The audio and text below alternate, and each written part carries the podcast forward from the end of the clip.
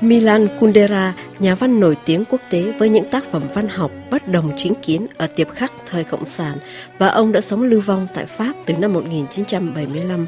Nhà văn lớn này vừa qua đời ở Paris, thọ 94 tuổi.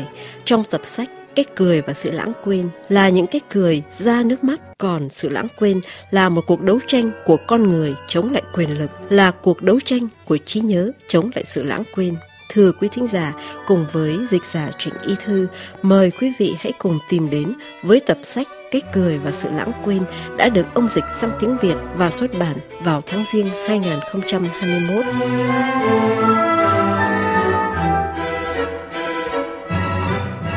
RFI tiếng Việt xin kính chào dịch giả Trịnh Y Thư. Thưa đầu tiên hết thì xin được biết qua về Le Livre du Rire et de l'Oubli, một cuốn tiểu thuyết với cái cấu trúc lạ kỳ, với những câu chuyện khác nhau và đôi khi thì tác giả tưởng chừng như là đã lười biếng khi ông cần phải đặt tựa cho mỗi một chuyện ngắn của mình. Thưa chị Thanh Hà, kính chào uh, thính giả của RFI. Milan Kundera viết uh, tập sách Cái cười và sự lãng quên vào khoảng thập niên 70 Tác phẩm có 7 phần, gọi mỗi phần là một chuyện ngắn cũng đúng.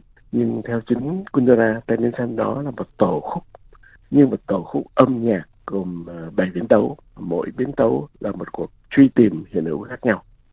Khác nhau nhưng vẫn có sự liên lạc chặt chẽ bởi uh, mô típ thắt buộc toàn tác phẩm, cái cười và sự lãng quên.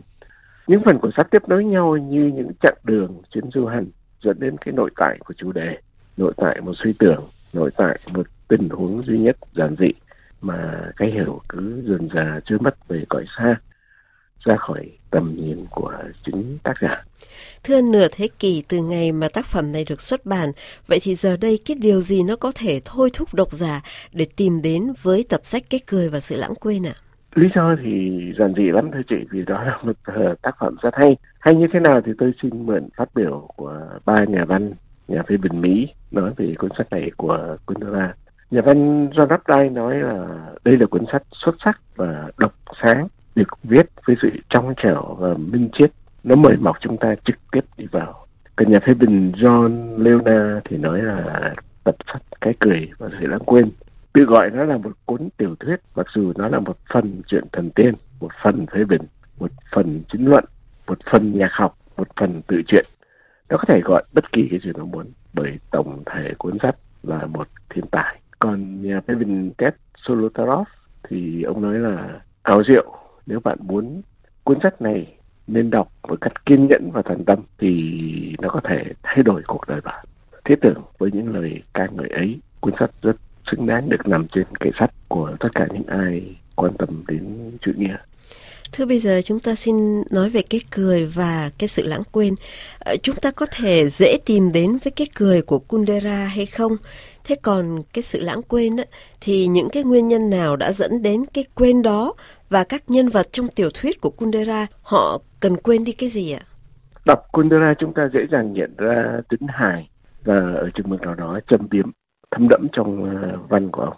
Kỳ thực đối với ông hài là một thuộc tính bất khả tách ly của văn chương tập sát cái về sự lãng quên không thiếu những mặt đoạn khiến người ta đọc cười chảy nước mắt nhưng thật sai lầm thì chúng ta hiểu chủ ý của ông là chọc cười độc giả để hiểu tính hài của chúng ta phải tìm hiểu tính hài trong văn Kafka. Vâng chính Kafka đã cho ông buồn cảm hứng bất tận, đem tính hài vào văn chương. Kafka lấy cái mặt nạ của cái khả lý, đeo lên cái bất khả lý, trong lúc tuyệt đối duy trì tính chính xác của tâm lý. Nó khiến tiểu thuyết của ông mang vẻ mê hoặc, huyền ảo, lạ lùng. Chuyện bông đùa, giai thoại, chuyện hài hước.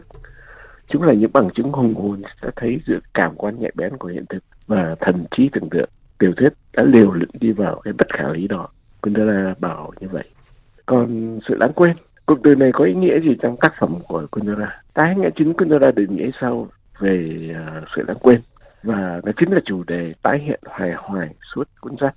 Kundera bảo cuộc đấu tranh của con người chống lại quyền lực là cuộc đấu tranh của trí nhớ chống lại sự lãng quên. Về điểm này Kundera nói rõ trong tập tiểu thuyết nghệ thuật tiểu thuyết của ông con người luôn luôn ấp ủ tham vọng, muốn viết lại tiểu sử của chính mình, muốn thay đổi quá khứ, muốn bôi xóa mọi dấu vết của chính hắn và kẻ khác.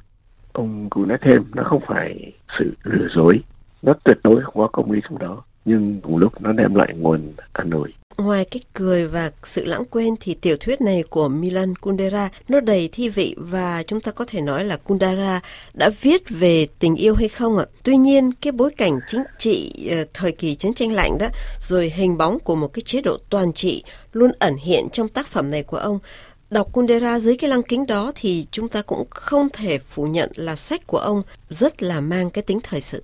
Dạ thưa vâng, đúng vậy chị. Mặc dù tiểu thuyết Kundera không thiếu những mặt đoạn viết về chính trị, đúng hơn là lịch sử chính trị và ông không bao giờ che giấu thái độ hằn học gần như thù hận với nước Nga bởi quốc gia này đã gây nên không biết bao nhiêu tai họa và thống khổ cho quê hương dân tộc ông thậm chí cho chính cá nhân ông.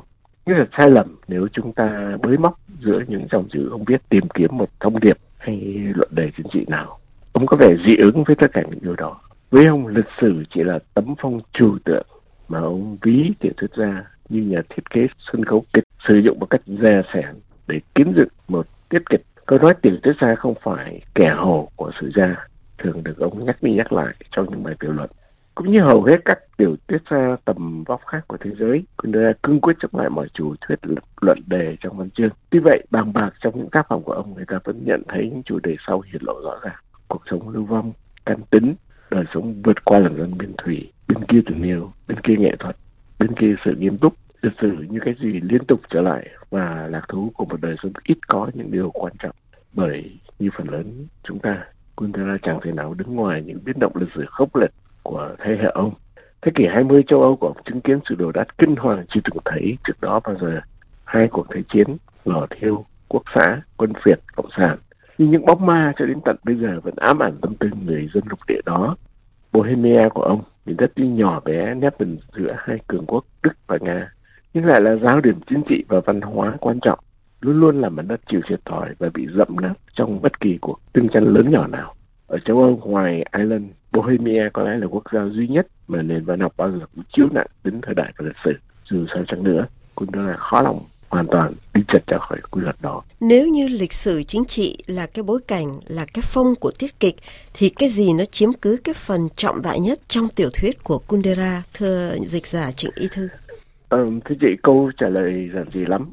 Đó chính là cuộc truy tìm bản ngã con người để từ đó rất có thể lóe lên luồng sáng mới mẻ cho ta thấy rõ hơn cái ẩn mật của hiện tồn. Đưa ra một định nghĩa cho tiểu thuyết, ông nói, ngay khi bạn tạo dựng một hiện hữu tưởng tượng, một nhân vật tự động, bạn đối đầu với câu hỏi bản ngã là gì? Làm cách nào thấu triệt được cái bản ngã đó? Đây là một trong những câu hỏi cơ bản của tiểu thuyết. Tôi đã cảm quyết rằng sự nảy sinh của nhân vật tiểu thuyết không giống sự ra đời của con người nơi cuộc sống bên ngoài họ có mặt do một tình huống một câu văn hay một ẩn dụ bên trong cái vỏ bọc hàm chứa khả thể cơ bản liên quan đến con người mà tác giả nghĩ rằng chưa ai khám phá hay đề cập điều gì trọng yếu về nó xem thế tính sáng tạo trong tiểu thuyết Kunda chủ yếu nằm ở điểm này và qua tác phẩm chúng ta thấy ông truy xét cái bản ngã đó đến tận cùng. Bản ngã bị ông lật trái, lật phải, lật ngang, lật dọc đến chóng mặt. Nhưng không phải vì thế ông nắm bắt được điều muốn tìm kiếm. Bản ngã vẫn vượt khỏi tầm tay và ông thú nhận cuộc truy tìm bao giờ cũng chấm dứt trong nghịch lý. Thưa RFI tiếng Việt xin thành thật cảm ơn dịch giả Trịnh Y Thư đã dành thời gian ờ, để nói chuyện về tác phẩm rất là độc đáo của nhà văn Milan Kundera. Ông vừa qua đời tại Paris vào tháng 7 vừa qua.